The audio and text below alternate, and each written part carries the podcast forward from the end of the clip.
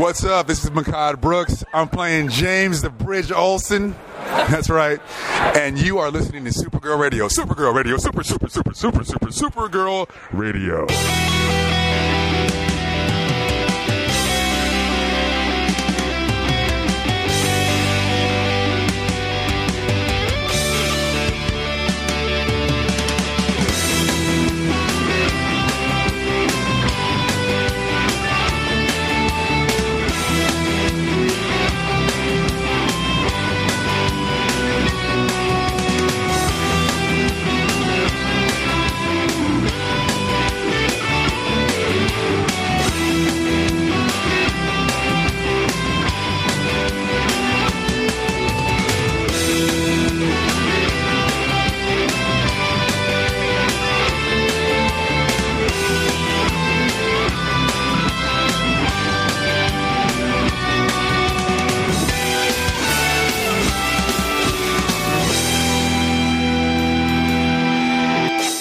Welcome to Supergirl Radio, your source for all things related to the CW's Supergirl TV series and the character of Kara Zor-El. My name is Rebecca Johnson. I'm Carly Lane. And I'm Morgan Glennon. And for this episode of the podcast, we are going to discuss the season two episode of the show titled Changing. But first, let's get to The news. The CW has released a Heroes vs. Aliens trailer to promote the upcoming four show crossover event, which starts on Monday, November 28th. Aliens! You can't do this alone. I don't plan to. These things are like World War Z zombies. Best team up ever. It's good there are guys like you to help the world. Y'all call tech support. You really did it this time. Seriously? Yeah. You asked for my help, and then we end up up the creek. Heroes versus Aliens, the four night crossover event, starts with Supergirl, Monday, November 28th on the CW. Uh, so, did everybody get a chance to watch this? Yes. It actually aired during the uh, episode this week. I was, Yeah, I was surprised to see that. Yeah. Uh, so, Carly, do you have any thoughts about what we saw in this uh, trailer? So I looked down from my screen for like two seconds, and then friend of the podcast, Andy B, texted me and was like, "Did you see the Dominators in the up in the teaser?" And I was like, "No," because it was kind of it was kind of a blink and you miss it cameo because it's only like a 40 second teaser so i did miss it but you put some you were gracious enough to put some little screen caps in here Well, I figured I wanted to give you uh, fuel to haunt your dreams. They're Uh, super creepy. They're They creepy. kind of look. They kind of look like mummified skeletons almost. A little bit. Uh, super creepy. Or like the aliens from Signs. I don't even know. It's like super creepy. Kind of like that. Yeah, I was actually surprised. Yeah, that they do look like the aliens from Signs. Just pour some I water mean, on them. those It'll are be fine. camouflaged, but Uh, well, I was surprised by the fact that they, because in the comic, in the Invasion comic, they have like these robes on. So I was, I was sort of surprised to see them sort of walking around naked. Uh, so they don't, they don't have any clothes on. So uh, that that'll be interesting. they're trying to take over the Earth, and they're flashing us all. It's not okay. Not okay. So many I almost- violations. I almost wonder though if the robes might have been a little too comical. Like they might have not been able to do it without it looking goofy. Yeah, yeah, that could be the case. And I guess they wanted them to look more alien. And I guess if they've got robes on, maybe they look kind of human. So I don't know. Uh, but I was surprised by that. And of course, uh, you know, there's some some other things in there um, uh, that kind of popped out. Uh, Morgan, what are your thoughts about this uh, trailer that we got? I thought it looked fun. It was that there were so many characters in the trailer. Like there were so many I couldn't even keep track of who was like talking and who was fighting. I was like a Supergirl fighting with Vixen, and then like it was like half a second it was gone. I was like, I don't know what's happening. uh, but I'm I'm excited to see everybody like interact. I think that's going to be really fun. Yeah, and uh, you might have to help me with some of the Legends characters since I haven't been watching the show. uh, I, I kind of I know who they all are, but uh, some of their interactions uh, might be a little new to me. But uh, I was surprised to also see there was a little Deathstroke in there. So um, I think he's supposed to pop up for Arrow's 100th episode, and I think that's kind of falling in to the crossover. So uh, I'd be, I, I'm I'm curious as to why Deathstroke is in there. I don't know if he, I don't know if we're going to get to see Deathstroke fighting some some Dominators. Oh my God, so many things, so many things. So many things to look forward to. Um, looks looks great. Um, I still I'm not going to get my hopes up about Snapper Carr with the teleportation snaps. Uh, oh no! but uh, but hopefully, I feel like Snapper Carr should be the key of this whole thing. Like at the end of that, like uh, maybe like the signs M Night Shyamalan twist is that it's been Snapper Carr all along. oh my gosh! If he ended up being the actual hero, uh, that thun- that would that would be like the thumbs up. Uh, but I don't know what they'll do with him. If he'll be in the uh, crossover at all, it sounds like maybe just Supergirl is going to be in it. But um, it's good to have a date for this, uh, November 28th. So that's when we can uh, start this crossover thing and, and see where it leads. So that is very exciting. Well, I think that's going to do uh, it for all of our news this week. Uh, so let's get into our discussion of the season two episode, uh, the season two episode of Supergirl titled "Changing." And here is the official description. Quote, the Guardian debuts to lend a hand after a parasite alien drains Supergirl of her power. Mon-El considers a less than desirable new career, which then leads him to contemplate his motives. And Alex struggles with a new reality, unquote. Uh, so let's start talking about Parasite because he was kind of a big part of this episode. So, Carly, what did you think about our introduction to Dr. Rudy Jones, aka Parasite? You mean cousin of Tom Cruise, actor William Mapother? Yes, like that guy. also, aka Ethan from Lost. I was about to say it's creepy Ethan from Lost. yeah, that should be the tip off right there, not to trust that guy. Yeah, yeah. Right. It's like, oh, I know you're one of the others, Ethan. It's always good to see alert. him and stuff. But uh, well, it's funny because I saw the teaser for this episode where um, Alex and John show up at the facility and they find the dog carcass and then kind of figure things out. But I was like, this feels very X Filesy to me. And then it was really funny because the writer of the episode tweeted that she had pitched an idea to Greg Berlanti and Andrew Kreisberg where because they they shared a writing credit with her on this episode, they, she basically pitched the idea of doing an homage to. There's an early episode of the X Files in season one called Ice, which is actually an homage to the John Carpenter movie The Thing, um, and it's basically all about this alien parasite that is excuse me is trapped in the ice for like thousands of years and then gets dug up by this arctic like exploration team and um, Oh my god, I thought of that same one too. starts infecting people and then they turn on each other and everybody's trapped. So the supergirl thing kind of uh, took a page from that at the beginning at least. We know when they when they because like in the x-files episode there's a dog that gets infected. There's this whole thing so i thought that was really funny and i kept waiting for mulder and scully to show up at one point and then i thought about what a great i thought about what a great crossover that would be if they were working with the deo i was like oh man because mulder would totally be into the idea of aliens like he I feel like he would just be so excited about Supergirl existing. He would just be like, "This is awesome." Um, and then every time they called him Doctor Jones, it just reminded me of Indiana Jones. Yeah.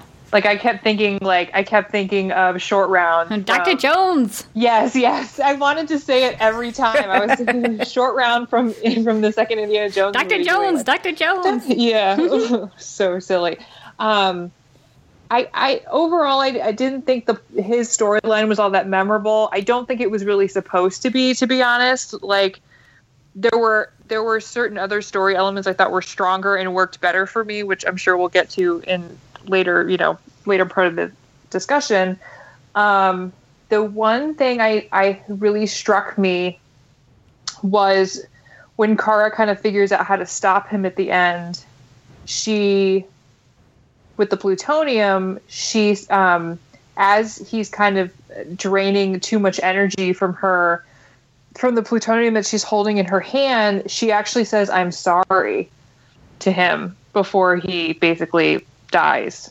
Like she's apologizing for the fact that she kind of has to stop him.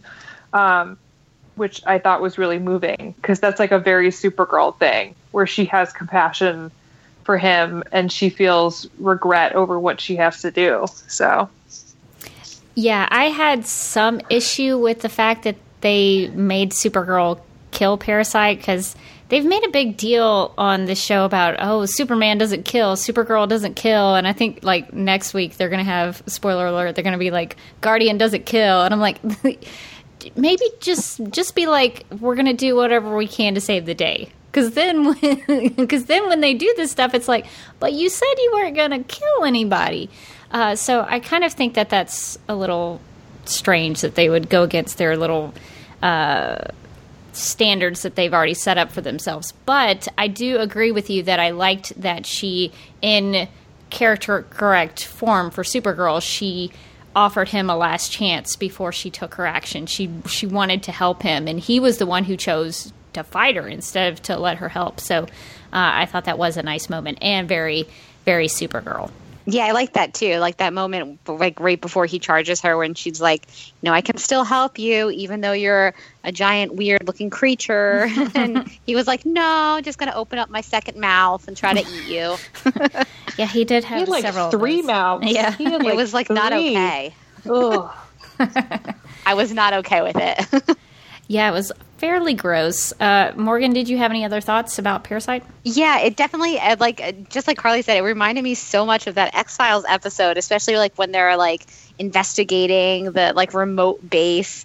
Um, I thought the um, uh, I thought the the like environmental stuff was a little heavy handed and almost like unnecessary. Like, did it have to be because he was like trying to like save the planet? It didn't seem like he was trying to save the planet at all. It just seems like he wanted to like eat people.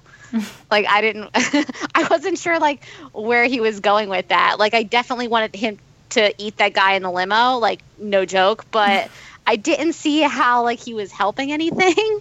Yeah, I I don't know. I think some of that was him struggling with the parasite in him because I actually really one of the things I liked about what they did with him in this episode was that after Dr. Jones studies his blood at the lab and realizes that he and Parasite have become one, he starts to use we when talking about himself and the parasite. So I thought that was a good uh, way to show that he had been consumed by the parasite.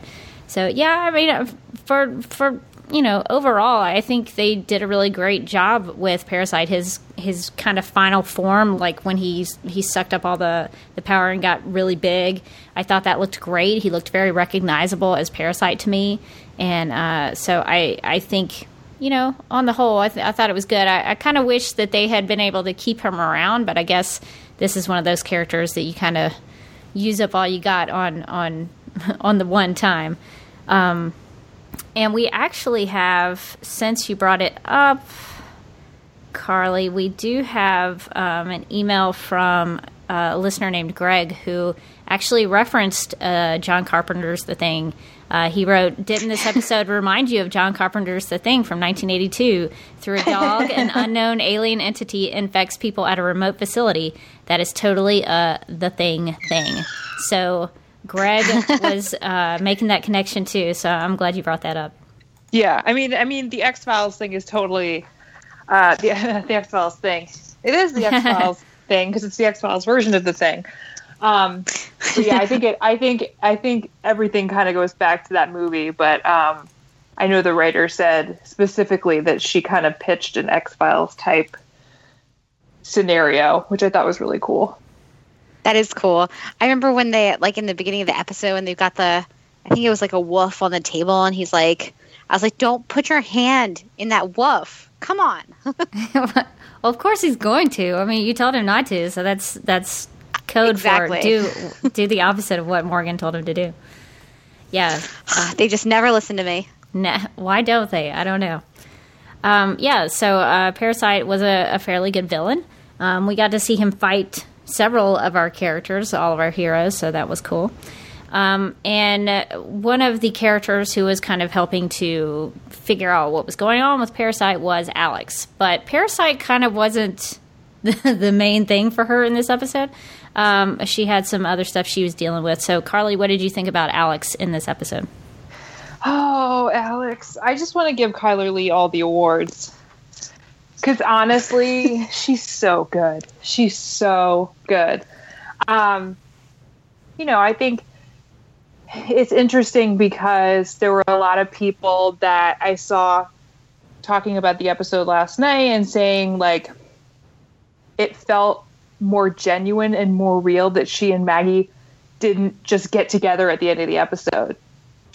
Which I which I agree with. I think the fact that the show is having them stay friends even though Alex is interested in her and Maggie knows it now obviously. It's kind of hard to miss now.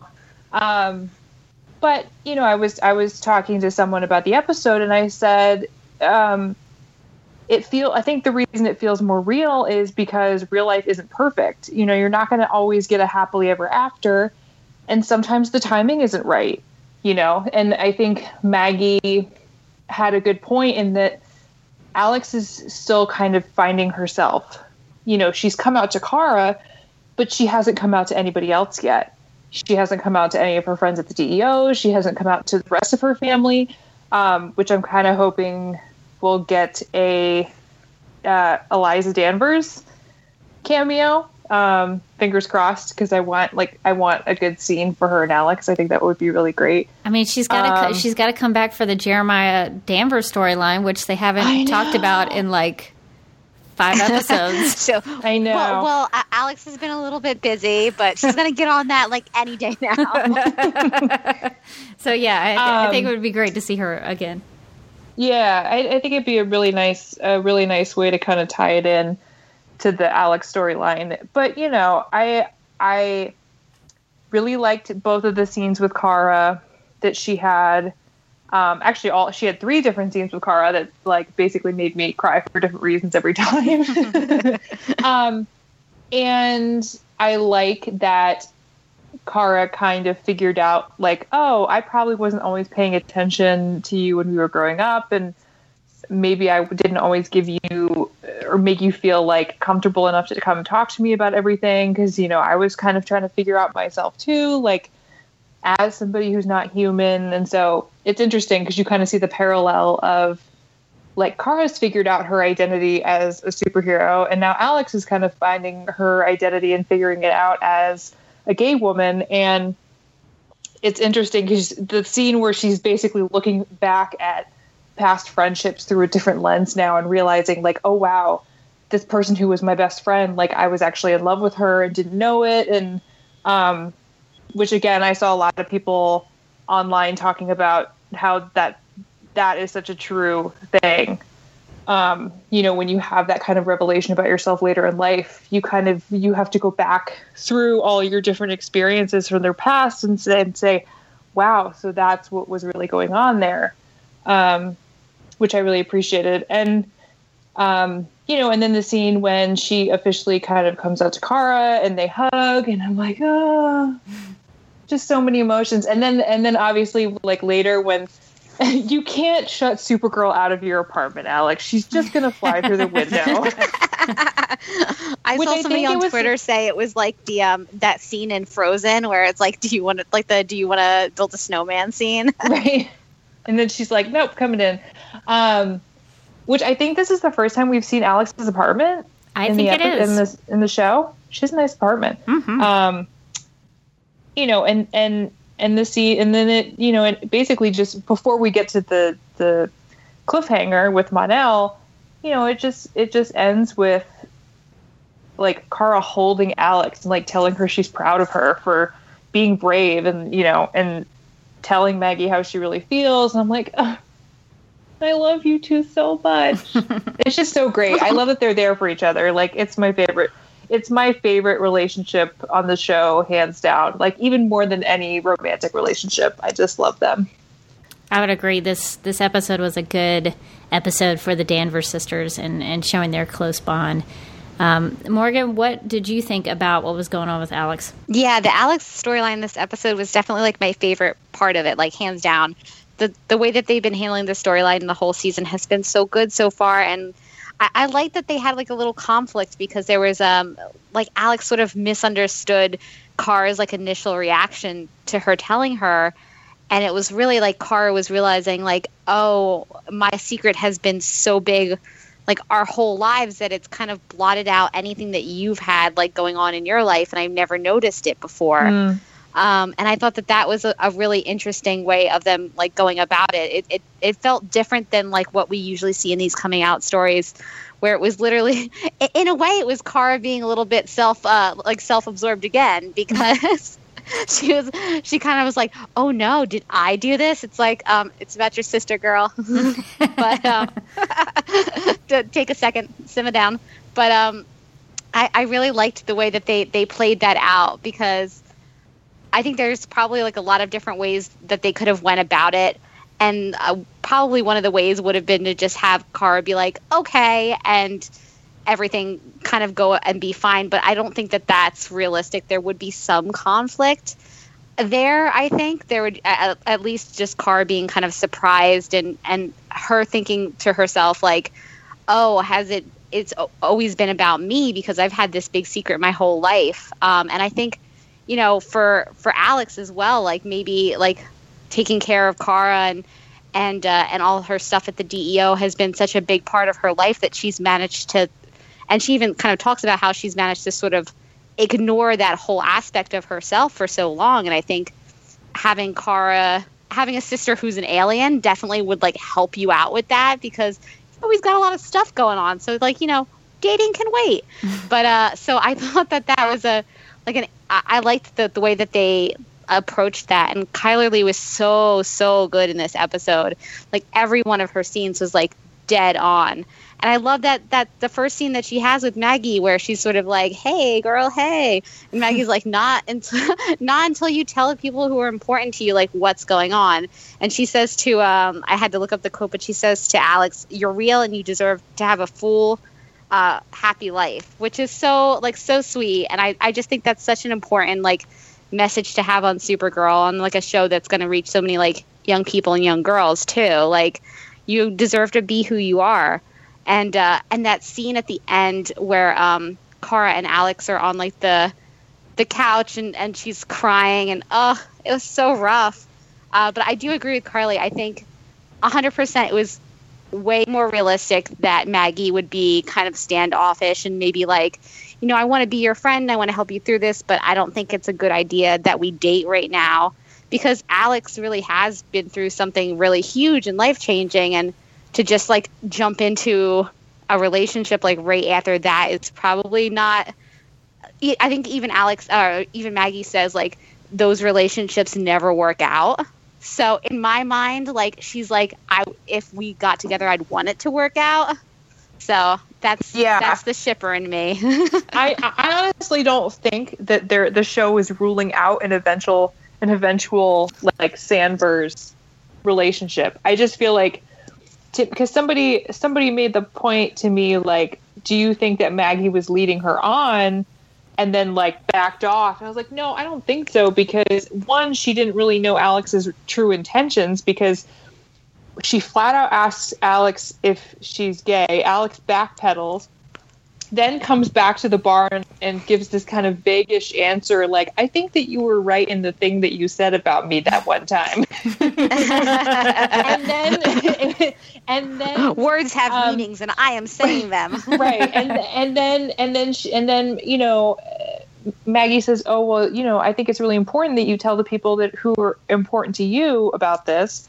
And she goes and tells Kara, and then like kind of jumps Maggie a little bit and kisses her. and I'm like, I can understand why Maggie would be kind of like, "Whoa, whoa, whoa, pump the brakes, slow your roll." You know, I think you need to kind of focus more on this part of your life and like, you know, because Maggie's been out for a long time and she's more secure in that. And this is brand new to Alex. And I think she was kind of riding the high of like being honest for the first time and wasn't really thinking about it. And she was like, I'm just going to act on my feelings and I like you and here you go. But I think it's good that the show is like, I'm going to have, you know, Maggie basically saying, I'm going to be here to support you as a friend for right now but you know i i don't know i think i think there's potential in the future at some point yeah I, I, definitely think that they're they're they're sort of building up to it and i like that they're doing like a very slow burn like a like a like a good storyline with the two of them Um, that's not just. I, I sometimes get annoyed when I watch something and it's like obvious the two characters are going to get together and then they get together and then you're like,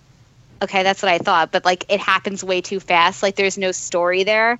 So I like that there's a there's a more of a story here, and I think that Maggie. It seemed to me even like like that Maggie was right. Like if they had just jumped into something right then, it would have crashed and burned. Like I think that Alex has to get. You know, you can't go from being you know realizing like oh I'm gay to being like in a serious relationship like the next day. It's probably not like healthy. you should probably take some time for yourself. So, I mean, although obviously I ship it hard, uh, I think that there it was a smart idea for the show to sort of like to to hold that and uh, back a little bit and and build that storyline up.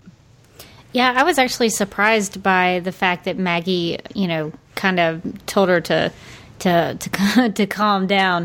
Uh, I, I could because after uh, I don't know if it was last week or the week before when Maggie's girlfriend broke up with her for being a sociopath.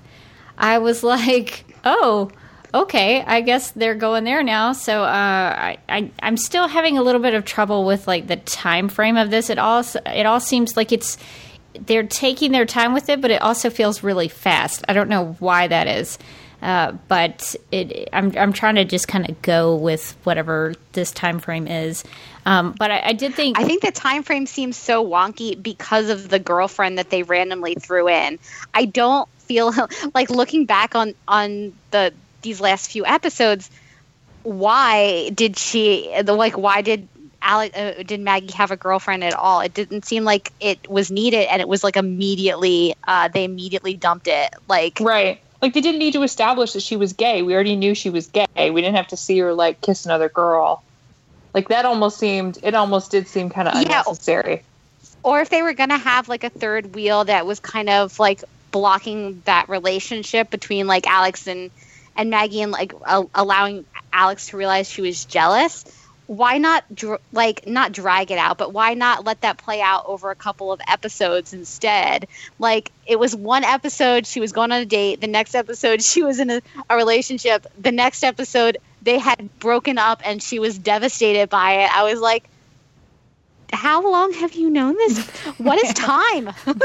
yeah, I don't know. I, I think we're supposed to assume because they talk about how like they've been hanging out a lot. So I, I guess it, it, has been uh, over uh, yeah. several weeks, but it just, you know, when you watch it week to week, it's like, oh, but last week, this is what happened. But it doesn't necessarily mean that's been a week ago.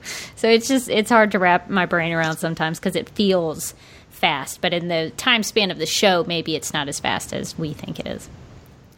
Um, but I but I did think Chyler did a, a, a great job performance wise in this episode. She you know really made me feel for what she was going through, and for me, I actually really thought this whole storyline actually made me uh, connect to Kara a lot because I really liked, and I think this is very Supergirl for her to be so compassionate and so there there for her sister, and I I really liked the way that she. Um, w- was there for Alex. You know, she kind of just sat there and listened to Alex. She asked questions when she could, and when Alex didn't want to talk anymore, she didn't push it. And uh, when Alex needed to cry, she let her cry, and you know, did, and sometimes that's all you need to do for people. If they want to talk, let them talk.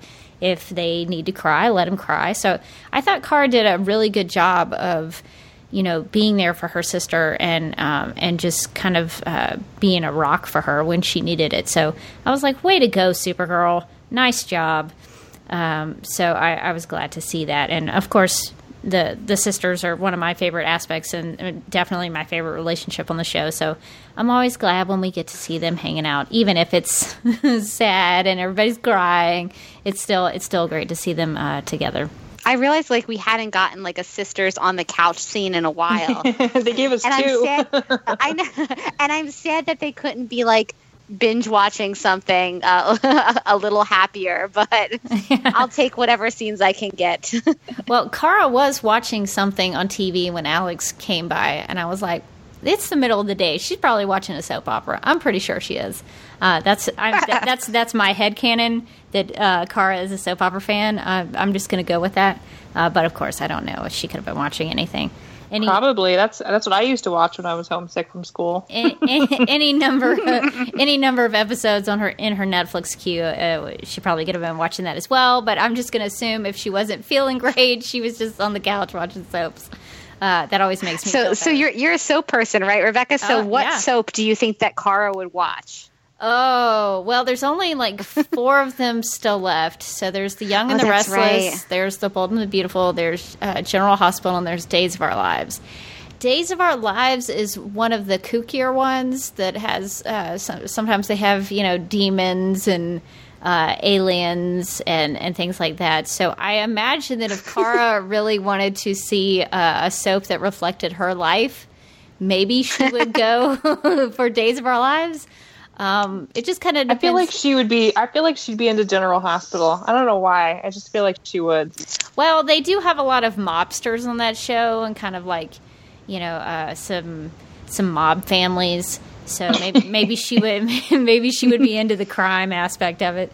Um, yeah, that's that's a good question. That's that's one I'm going to ponder.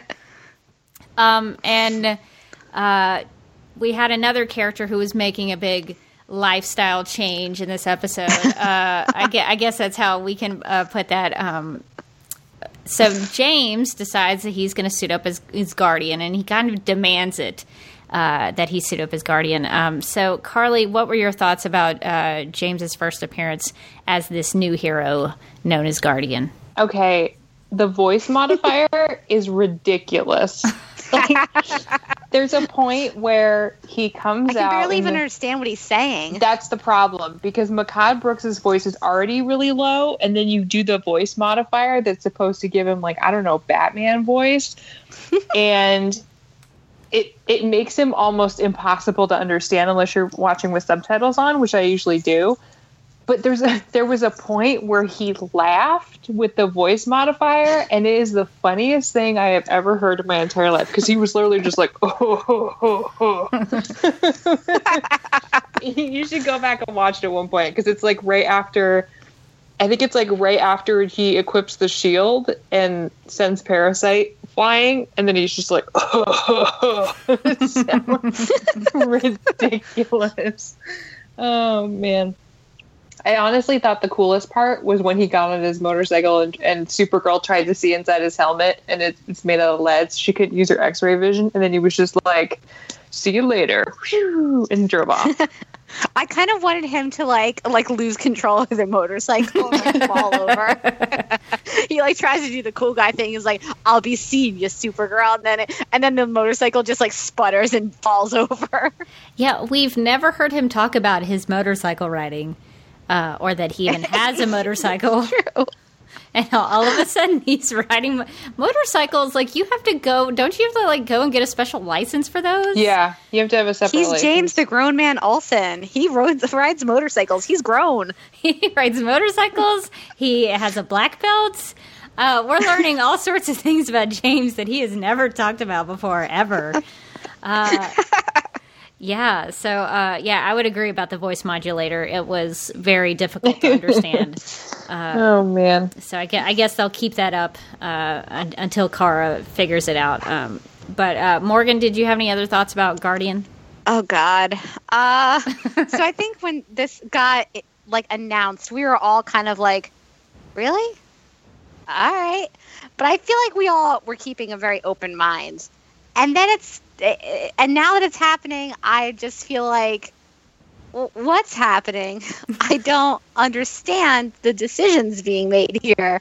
It's if you're going to jump a character from you know being a photographer and like a journalist and and you, not like a sidekick but like you know somebody who helps her by not you know having powers or fighting to a superhero i don't feel like you should do that in one episode uh, and yet that's exactly what happened like he had his revelation last week because somebody ran over his camera and he doesn't have Amazon Prime two day shipping to get a new one.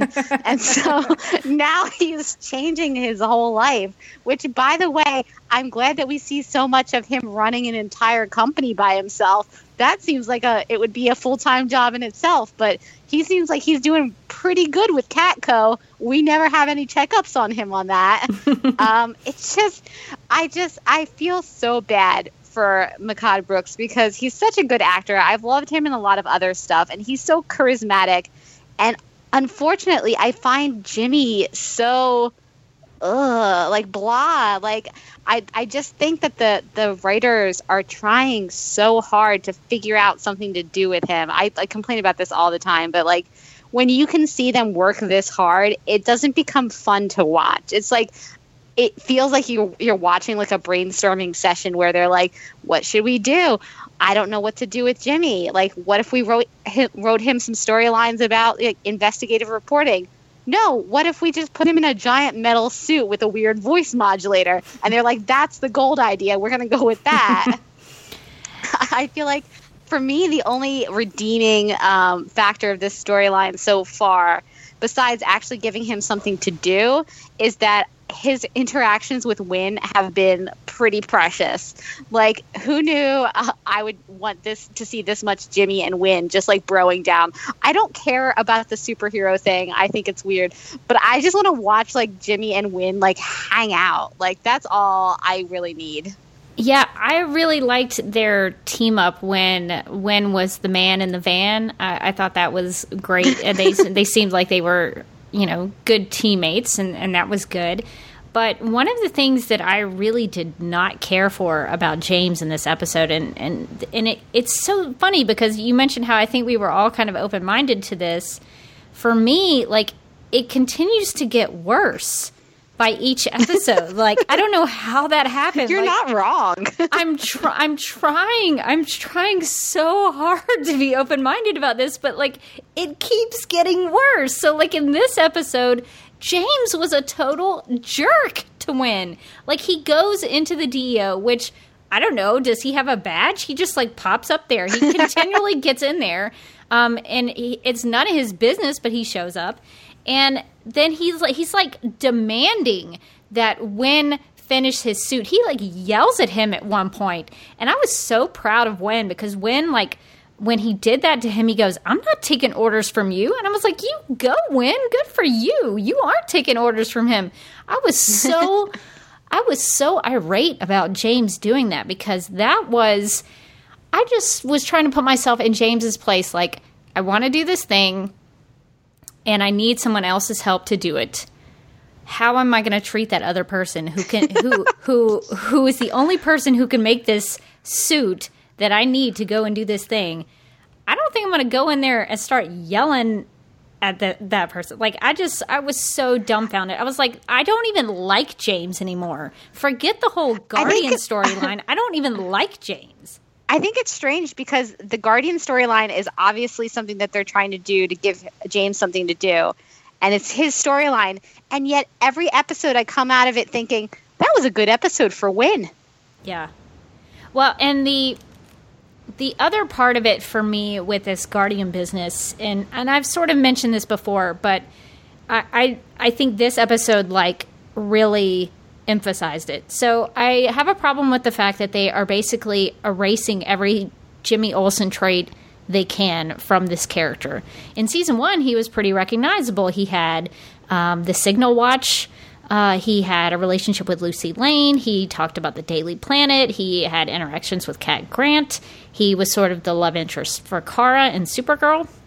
He carried a camera around. He took pictures sometimes. Those were all very Jimmy Olsen traits. And now that's all gone. We don't we never see his signal watch. We don't see him Lucy Lane's not even in season 2. Cat Grant is gone, so we get less Daily Planet talk. Now he did interact with Clark early on in the season, but that was actually briefer than I thought it would be. He he's not a love interest for Supergirl anymore, and his camera has been smushed. So they've totally removed everything that made him Jimmy Olsen. And the kicker, the kicker for this, uh, they actually put that idea into dialogue. So James at one point says, "This is who I am. I can't hide behind my camera anymore." So he's like, "Okay, I'm not Jimmy Olsen anymore." Then when he's talking about, uh, like when James is opening the Guardian suitcase, I guess it is, um, Winn tells him, "This will be the end of James Olsen. Full stop. You do this, you are someone else." And I was like, "Oh, so that is a really heavy-handed way to say." this dude, I don't know who he is, but he's not Jimmy Olsen anymore. Um, so I I had big time time issues with some of that stuff with Guardian. Because I just I I think it's weird that if somebody was tuning into Supergirl for the very first time and they were watching the show, they would I feel like they would be confused as to who Mehcad Brooks is pr- playing, and if that would be the case, then I think that's a problem. Because he has to have something that makes him Jimmy Olsen. I know he's James Olsen. I know that they're trying to make it a little more progressive and making him, you know, not be in the shadows of the heroes anymore. But there's got to be something that he retains of that character to make him who that is. So I, I don't know. I, It- not, sorry. Go ahead, Morgan.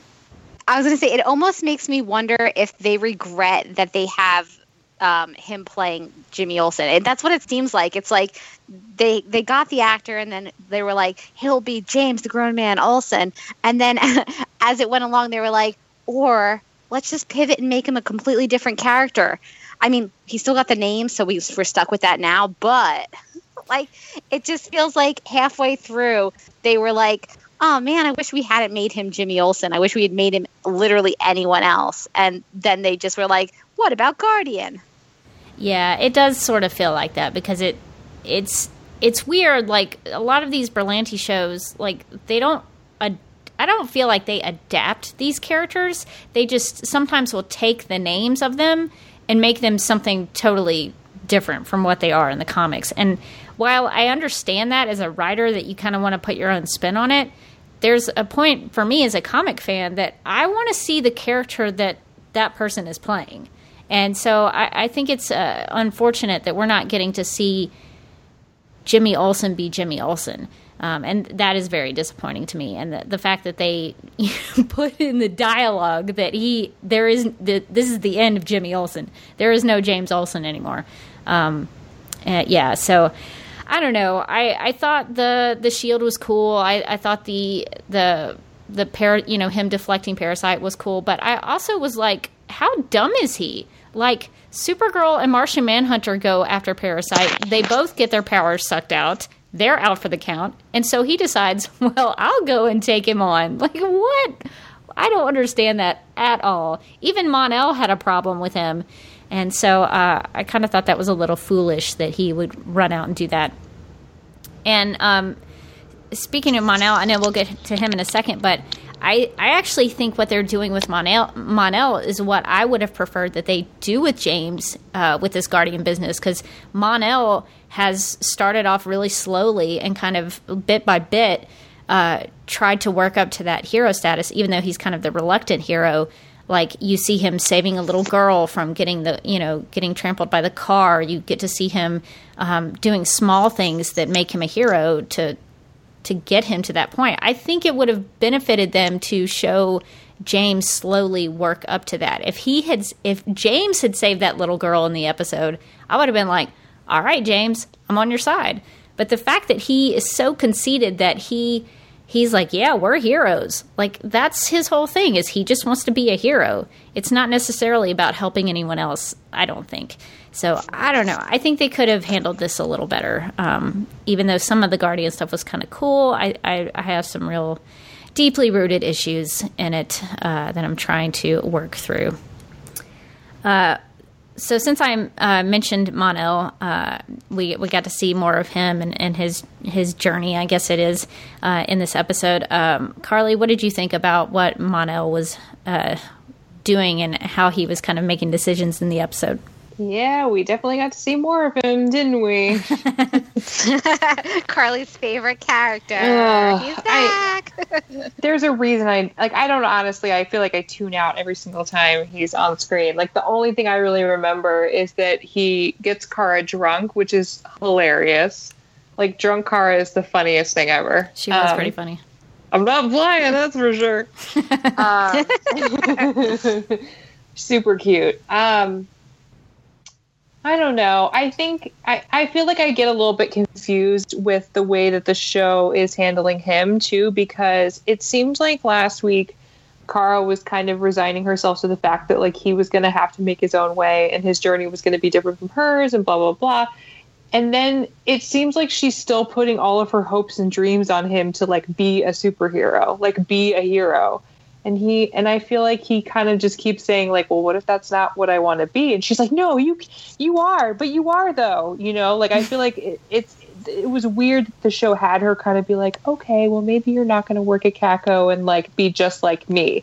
But then this week they basically have her I mean, I get that she's trying to train him so that he can like control his powers and not necessarily hurt anybody. But then she gets mad at him for, I guess, like hiring himself out as muscle. And I'm like, but Kara, you basically just got done t- saying last week that you were like, okay, he's not gonna, he may not be a hero. And then she turned, it feels like she kind of did a 180 again and was like, no, but, but the hero is in you. I just know it, you know? So that was, a, that was something that kind of frustrated me because it, it felt a little bit like a reversal again.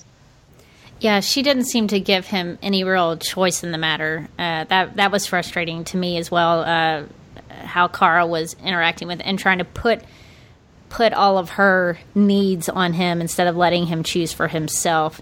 Um, although I did like the the scene when Alex goes to the bar and she she basically tells him like, I don't I don't believe in you at all, but my sister does.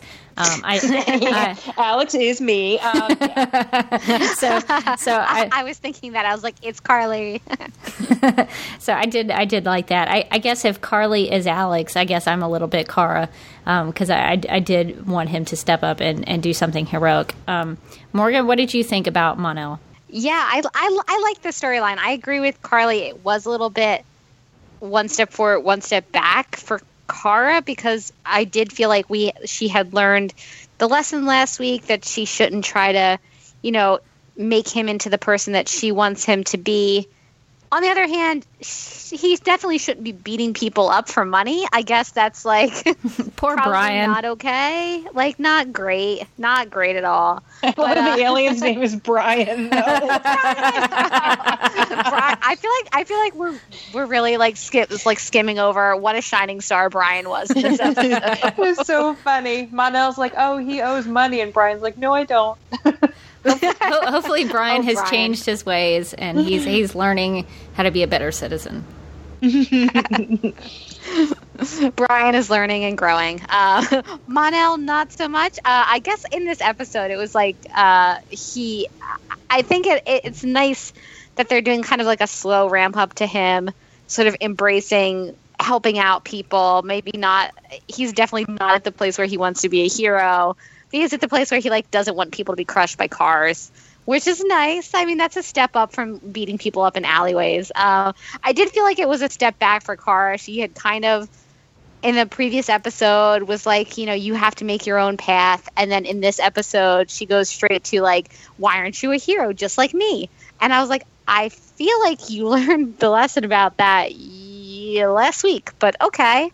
Um, but I did like, you know, that he he feels like a, a, very different character than a lot of the other characters on the show. Um, and I appreciate that. He he definitely brings like a different energy, and I like that not everybody likes him. Slash, most people don't seem to much, um, because I I I think it's nice that there's there is like a little bit of conflict, and there's always kind of a little bit of humor when he's around. Like the uh, the scene in the beginning where they're getting where he gets Kara drunk was so so good, and then Car at the DEO later, like too drunk to actually help out, was amazing. Yeah, she was like, "You're really tall." To to J'onn, that made me laugh.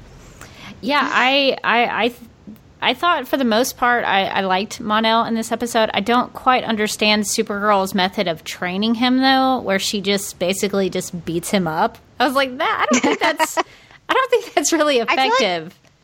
I feel like she was just working out some aggravation. I don't feel like that was training at all. yeah, I don't know. I, I I think you need to uh, tell him how to punch.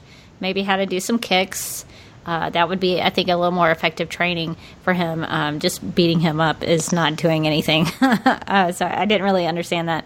Um, but I think uh, to to wrap us up on the Mon-El thing, we have to talk about this. I know it was like two seconds long, but Mon-El gets kidnapped by the doctor. And um, Dun, dun, dun. uh, I, I'm very curious to hear what uh, if you have any speculations on that. Uh, Carly, do you have any thoughts? Why? Why do they always have to say "Welcome to Cadmus"? Well, they're- they're- she's just being polite.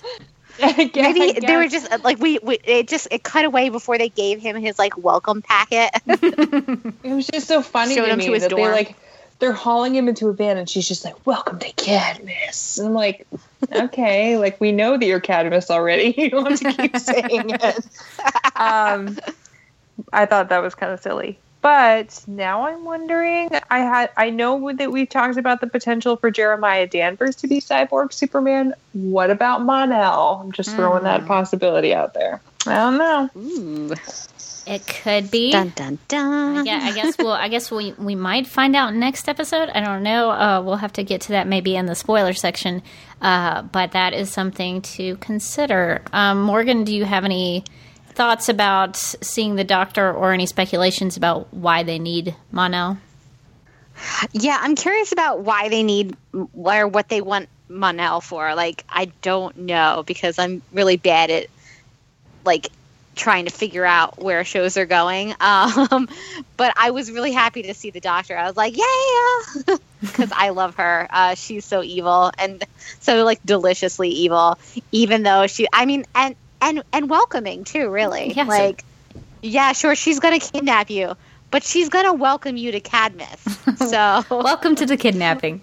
silver lining. Welcome to the kidnapping. Exactly. Yeah, that it was very exciting to me. I was very glad to see even just a little bit of her at the end of the episode. Um, I was very excited by that. Uh, well, uh, let's get to some overall thoughts. Uh, Carly, what did you think about this episode as a whole?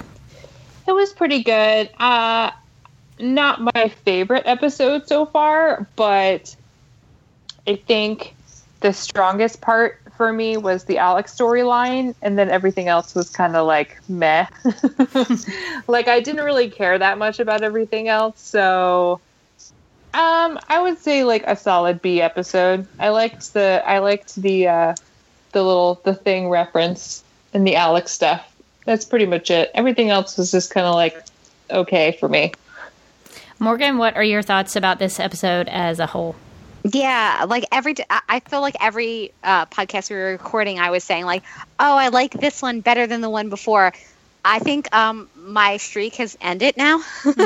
um, It had to end sometime, This- I guess. it had it had to end sometime. You can't you can't always pitch a perfect game.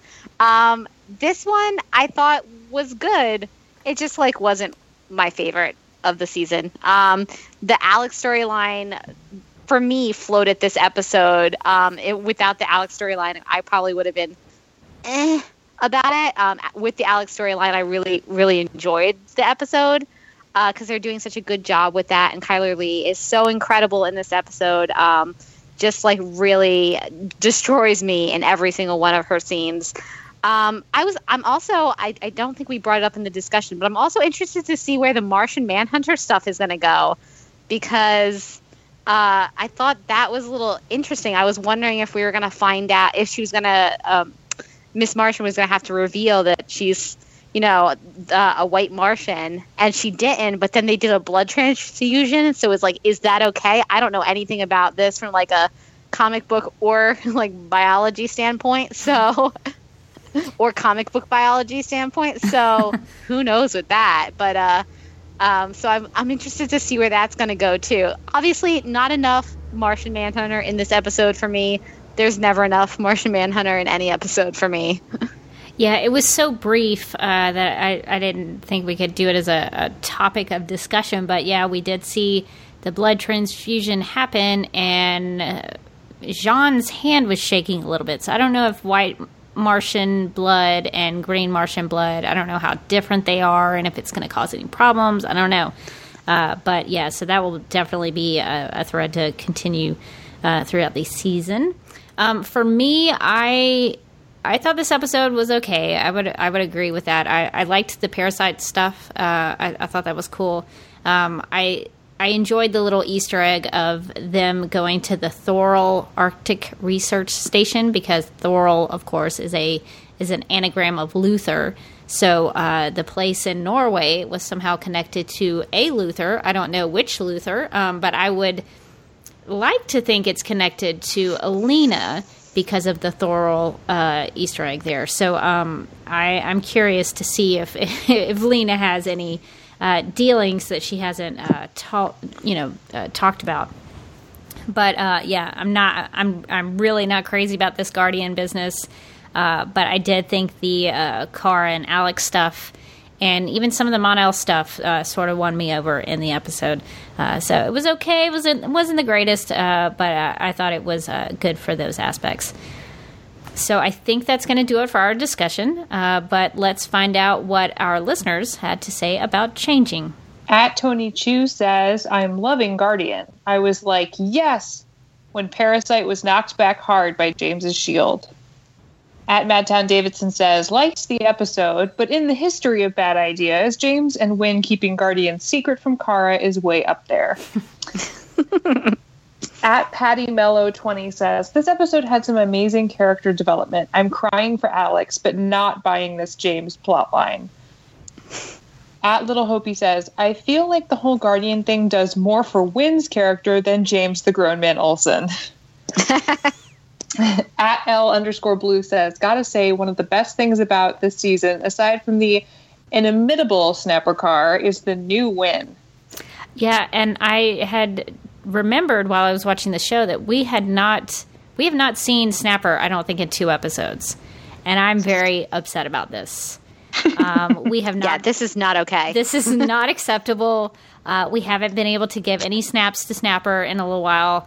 Um, and I'm really missing uh, what Snapper is up to.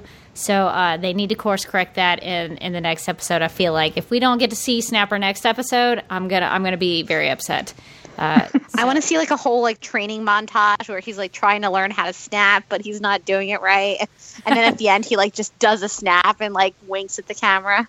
Well, you know how Snapper has that teleportation ability when he snaps his fingers. Um, so I don't know if you uh, if you all listened to the Flash podcast episode talking about invasion, but Andrew Dice uh, is who is one of my favorite people on Twitter and on the internet and in podcasting. He suggested uh, his theory was at some point Snapper is going to just be in a room by himself and he's going to snap his fingers one good time and then he's going to disappear and that's that's that's going to be what happens. And I would be up for that. I think that's a great idea. It's a good theory. Uh, but we have to see Snapper at least one good time in order for that to happen. So uh, I hope we get to see him soon. At Rantasmo, one says, I know that it is too soon, but it is odd that neither Alex nor Kara mentioned Eliza regarding Alex's sexuality. I have a feeling we're going to get a Helen Slater cameo, though. I feel like it's coming. I'm telling you that Jeremiah Danvers plotline, it's got to come back. Mm, I know. Uh, at Miss Lily ninety nine says, I enjoy the emotional moments of the Danvers sisters. Chyler Leigh knocked it out of the park with her raw acting, very touching. At Chris Fundalinsky says, Chyler Leigh was so wonderful and had such beautiful scenes with Melissa Benoist. Those two touched all the right chords. At John Babry says, I think the show needs a Ron Swanson character. yeah, and unfortunately, uh, just because John uh, gave us so much uh, great feedback with all his tweets, uh, it was just too much that we couldn't read all of them. Um, but he was basically saying that Ron Swanson on Parks and Recreation was kind of like the character that uh, embodied a, a, another side to Leslie Knope's character, and sort of uh, needing the balance in you know in regarding politics and issues on the show. So I, I think John made a fair point about that. I, I, I, do think that they did a good job of showing both sides of, of the argument of, around the Alien Amnesty Act. So I would like to see more of that. Um, but yeah, I would I would be up for a Ron Swanson character. Well, the irony of once Ron Swanson is he's anti-government, but he works for the government. Yeah, like that's true. like he works for the parks department but he hates the government and he like has all his gold like his money is all in gold and buried in random point random like places in pawnee like he, he, I don't even think he would want to work for the DEO because he would just be like, "This is garbage." It would be great. I I just uh, now I just really want Ron Swanson, like not a Ron Swanson character, but The Ron, Ron Swanson. He'd show up and just be like, "I want all the bacon and eggs you have in What National City." I can't remember I know what what, I'm about. what was the uh, saxophone uh, player identity. Duke Silver. Duke Silver. I, I think Duke Silver needs to play at the Alien Bar. I think that needs to be Oh like my his Yes. his local joint. Perfect. Yeah. That would just be like a perfect Easter egg. Just like, just get Nick Offerman in there for like literally like a blink and you'll miss it. Like, was that Duke Silver? And then like it's the next scene. just have him in the background, like out of focus. You can't even really Well- see him a little bit, but like he's still there, and like people are talking, and then you're like, "Wait." I mean, I think it works because um, Crisis on Infinite Perds means that they're in the same universe, right? Yeah, so True. th- there's got to be a, a Duke Silver somewhere on Supergirl's Earth. I think I think that's a good thought. I believe it. Uh, and last, uh, at Legacy Falcon says, wondering what long term effects the blood transfusion might have on J'onn. I'm wondering that too, actually. I was very worried about him when his hand started shaking. I was like, oh no. And and, and M'gann's face was kind of like, "Whoops." Yeah, but good on her for um, trying to save his life anyway. Even though Yeah. she, you know she was Yeah. hesitant to do it. So uh, I mean, you don't really know what's gonna, how it's gonna affect him. I guess That's we'll the problem. I guess we'll Yeah. find out. Uh, maybe next episode. Uh, we'll we'll have to see. Well, uh, we got an email from a listener named Craig who writes, "quote My only real complaint about this episode was Dr. Rudy Jones being so gung ho about the environment. It came off as overly preachy and unnecessary. I suppose they thought this would be more topical than making him a janitor, which was his job in the comics and Superman the animated series." Unquote. Yeah, so that's I, I didn't get a chance to uh, rewatch the Superman the animated series uh, to get his uh, backstory, but I I think that's I think it worked for the episode in, in terms of him being all about the environment and climate change and all that. But I did yeah, it was a lit it was a tad preachy about that subject. There was a there was a, a moment where I, I really laughed where he was like talking about the other lab workers and he was like they basically saying like they they died due to climate change and I was like I think they died due due to like a giant like like parasite that like parasite monster but okay If that's the way you want to go with it. if that's if that's where you want to go with it sure sure sure sure Uh, we have another email from Ricard who writes, quote, I disagree with Rebecca on a lot of things, but one thing that unites us is our dislike of the James Guardian storyline. I just cannot stand it. It has been rushed, forced, and had never had any buildup whatsoever. Hey, I think we all agree with him on that. I'm just saying. Well, I, I'm glad it's true I'm, I'm glad, Ricard, that we could see eye to eye on something, even if it's uh, something negative. Uh, it, yeah, it's just, it's just, it's been difficult. It's been difficult on me personally. I've, I really, I really struggled with it. we're, we're all in this together, people. um, Marcus sent us an email to chime in about James Olsen as Guardian, writing, I'm still on the fence about James's transition into a hero. When he told Winn that he's been ready to become a hero ever since he found out Clark was Superman, to me it came off like a huge case of hero envy that he gets that he now gets to act on. I wondered if I was wrong, but then I thought back to the episode Red Faced in season one when General Lane told James, and I quote, You ally yourself with people you think are special, but that doesn't make you special.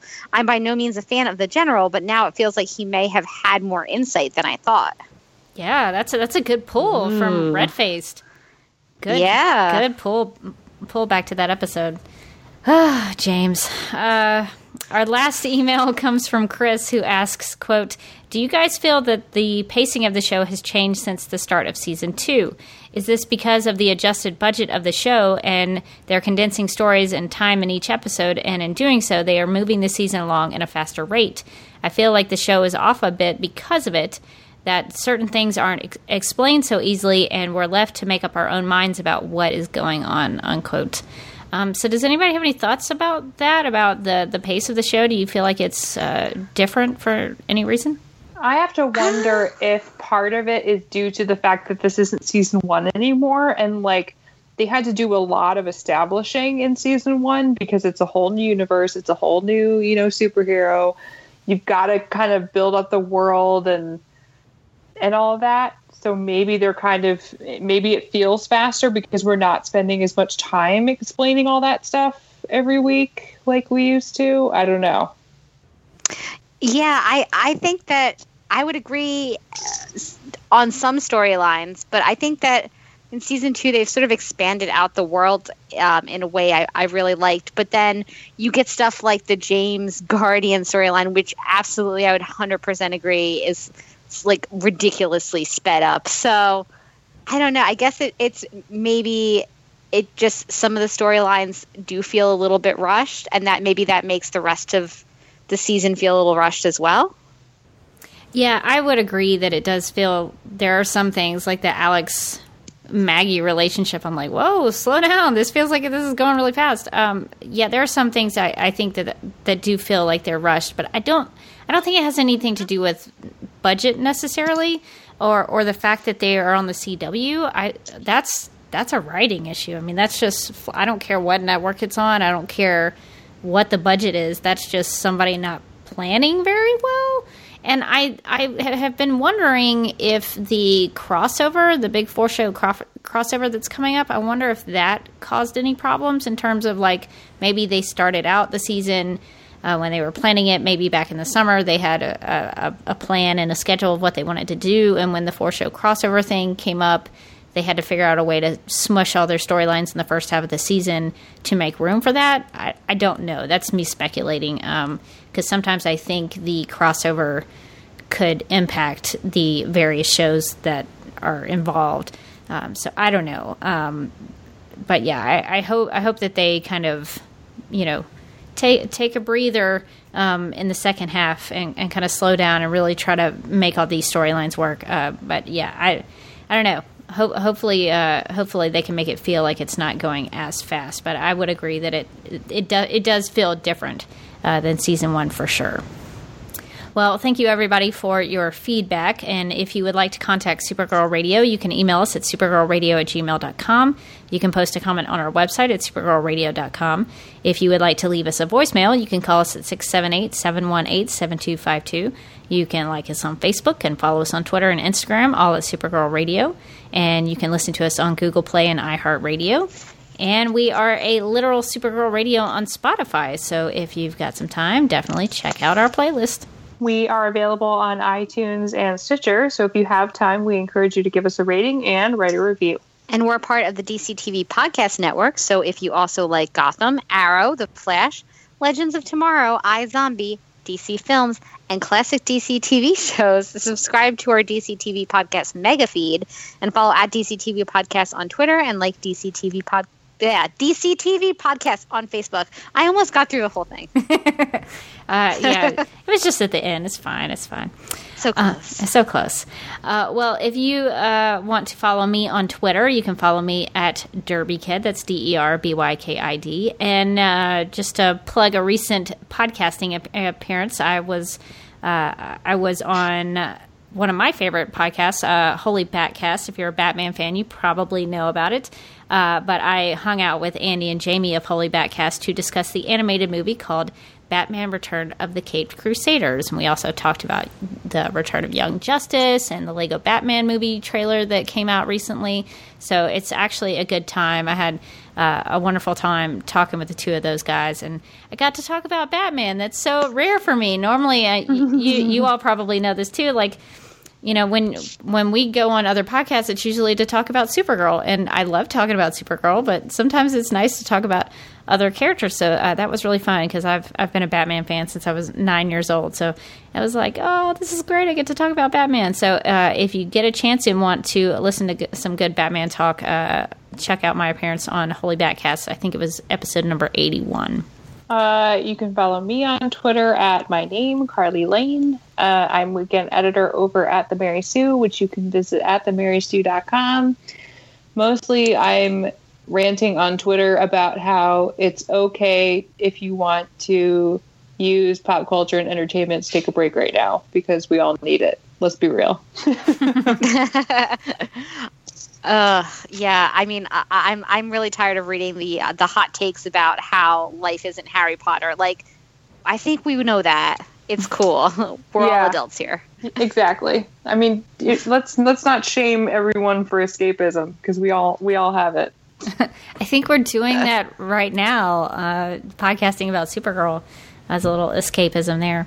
True story.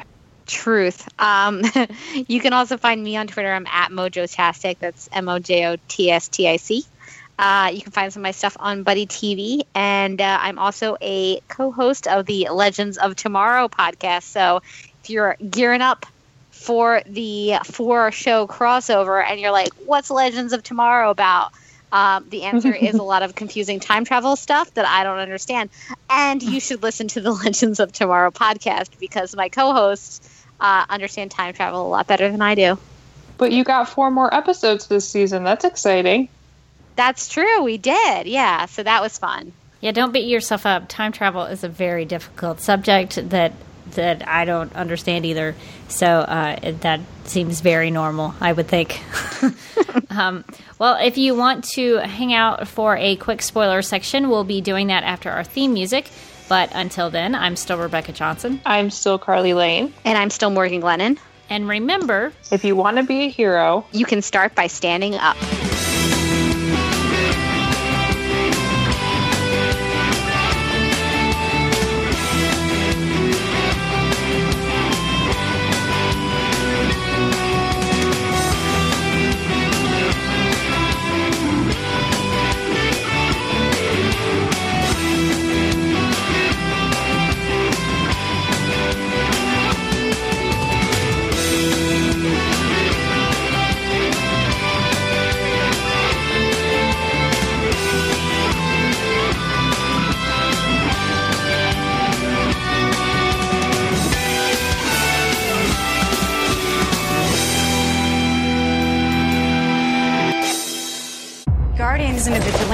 Murderer. I don't kill. We've issued an arrest order for the vigilante known as Guardian. You aren't willing to do what's necessary to see justice done. If you think you're a hero, you're crazier than I thought. We'll agree to disagree. Show yourself! Why are you doing this? Because it's time for you to die. Supergirl, all new this Monday at 8, 7 Central on the CW. And we are back. And what you just heard was the audio for what's coming up on Supergirl. The next episode is called The Darkest Place. Although on some sites and descriptions, I've seen it called The Darkest Places. So I don't know if it's singular or plural. Uh, so I'm just going to go with The Darkest Place for right now. We'll, we'll find out uh, when the episode airs uh, if they add an S to it or not. Uh, but the official description reads, quote, while Guardian tries to clear his name after being accused of a murder committed by another vigilante, Supergirl heads out on a solo mission to rescue Mon-El, who has been captured by Cadmus. While fighting to free Mon-El, Supergirl comes face to face with Cyborg Superman, unquote. So, Carly, what about this description are you the most excited about? I don't know if I'm excited. I'm mostly like, where another vigilante? Like, where are they coming from all of a sudden? he gets framed for murder by another vigilante, like who just shows up, I guess. Um, It's Brian. also, Brian, it's Brian. Brian, Brian the alien turned turned a corner, and he's trying to help out, but he's still doing bad things. I, I guess that's I guess that's who that is. Is Brian like R. Kelly of season two? He might be. He might be. I don't know. I hope we're not saying R.I.P. Brian after next week. Um, oh, Brian. Oh, Brian. I um the other thing that that struck me by the description is Supergirl going out on a solo mission, which to me seems like that's going to end badly. I mean, if we see from the we see from the uh teaser she's getting she's getting kicked around a little bit, so And that I don't think that's going to turn out very yeah, she's literally getting kicked around. So I I I, I feel kind of uh I don't know. I'm, I'm feeling a little apprehensive about that. Yeah, it's it's never to go, uh, never smart to go around uh, like that by yourself. You need to take some backup. Uh, Morgan, what do you think about this episode description? What, what's what's sticking out to you? Yeah, I'm excited for more Cadmus because that means more of uh, more of the Doctor. So, yes. and I'm always excited about that. I was also, you know, you we see her, um, we see Kara fighting. It looks looks like fighting uh, J'onn J'onzz. Um, so I wasn't sure if that was because of the White Martian uh, blood or if that was like I know we had kind of talked about Cyborg Superman showing up, and I was wondering like, what if that's like the real Hank Henshaw? It could be uh, because in the description it says Supergirl comes face to face with Cyborg Superman, and in the trailer we see Supergirl fighting what looks like J'onn J'onzz. Uh, but it could be someone else. It could be the real Hank Henshaw. Uh, so that's that's a good point. For me, I'm very excited about the Cadmus stuff. I'm very excited to see the uh, Doctor again. Uh, she's probably up to no good, which is uh, the way I like her. Um, and uh, the Cyborg Superman, I'm I'm a huge fan of. Well, I shouldn't say a huge fan because he does some really dastardly things in comics. Uh, but I, I like the character of Cyborg Superman as a villain, so I'm I'm interested to see what they do with him, um, and, and, especially since Cyborg Superman has been playing a uh, a big part in the Supergirl Rebirth comics. So it, it's kind of interesting to see that that's kind of coming around the same time as the comics. So uh, yeah, I think this this all sounds really exciting. The the Guardian stuff, not super excited about, but we'll we'll see what happens. Uh, but yeah, so this this sounds like a good episode. Well, thanks for listening, and we'll be back with another episode discussion next time on Supergirl Radio.